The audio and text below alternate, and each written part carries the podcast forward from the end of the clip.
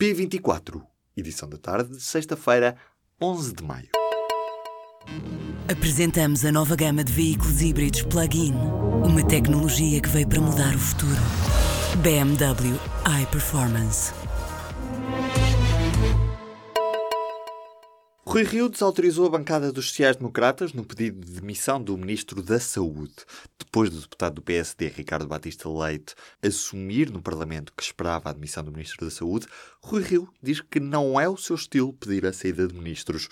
O vice-presidente da bancada, Dom Silva, viu-se obrigado a esclarecer.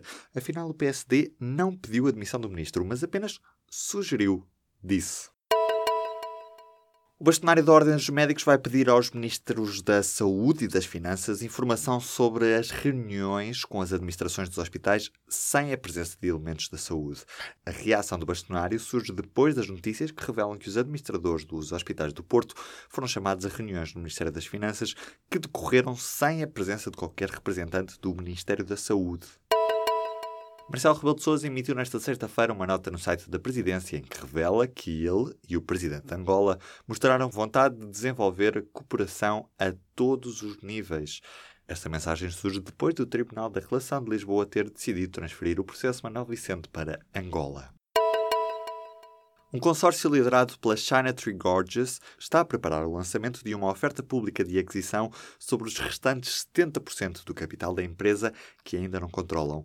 Esta sexta-feira, o Expresso avançou que esta operação não deve encontrar resistência junto do governo liderado por António Costa, mas, por outro lado, pode não ser bem recebida pelo Conselho de Administração liderado por António Mexia. A EDP recusou-se a fazer qualquer comentário neste momento.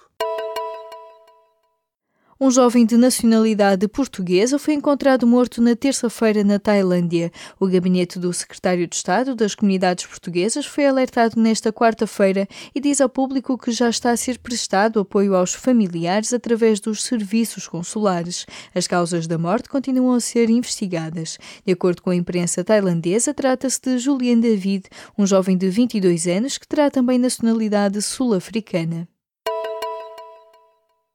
o fisco vai começar a receber dados sobre as contas bancárias já em 2019. Em causa estão as contas acima dos 50 mil euros. A autoridade tributária só terá acesso ao valor do saldo e tem de assegurar segurança reforçada dos dados. Se a medida receber a luz verde do Presidente da República, os bancos terão até ao final de julho do próximo ano para enviarem os ficheiros à autoridade tributária, indicando quanto é que os clientes tinham depositado no banco a 31 de dezembro de 2019 segundo esclareceu ao público fonte oficial das finanças. O Conselho Geral e de Supervisão da ADSE aprovou nesta quinta-feira uma proposta concreta para alargar o sistema aos trabalhadores do Estado com contrato individual, aos que anularam a inscrição e também aos que deixaram passar o prazo para aderir. A proposta deve permitir a entrada de mais 64 mil novos beneficiários. Teve voto contra dos quatro representantes dos Ministérios da Saúde e das Finanças, mas foi aprovada com luz verde da maioria dos membros do Conselho da ADSE.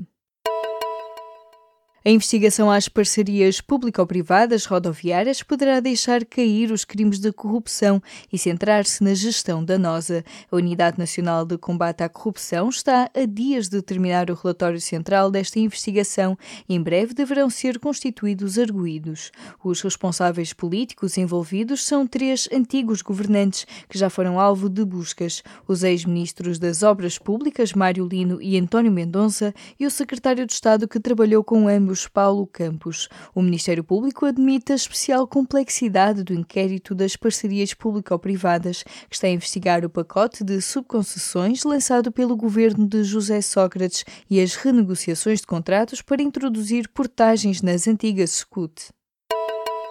O gabinete de José Sócrates passou e-mails do público ao expresso em 2009, quando Sócrates era primeiro-ministro. O antigo diretor do semanário, Henrique Monteiro, diz que a equipa do então chefe de governo passou ao expresso cópias de correspondência interna do público sobre o que ficou conhecido como caso das escutas. O jornal recusou-se a publicá-la. No dia seguinte, foi manchete no Diário de Notícias. O que Henrique Monteiro revelou nesta quinta-feira é que as cópias da correspondência interna do público foram entregues ao expresso expresso por alguém do gabinete do primeiro-ministro José Sócrates, algo que o próprio diretor do público na altura, José Manuel Fernandes, diz ter uma novidade para si. A entrega da correspondência do jornal terá sido uma forma de Sócrates se vingar do público, que tinha andado a investigar a licenciatura do governante socialista. Vem aí a primeira casa de emergência para vítimas de violência doméstica, lésbicas, gays, bissexuais, transgênero e intersexo. A Casa Arco-Íris foi criada com recurso a fundos europeus, terá lugar para sete pessoas e deverá começar a funcionar no dia 1 de junho. Nesta sexta-feira, a Câmara de Matosinhos vai entregar à Associação Plano I a chave deste primeiro centro do país dedicado ao acolhimento de emergência para vítimas de violência doméstica LGBTI.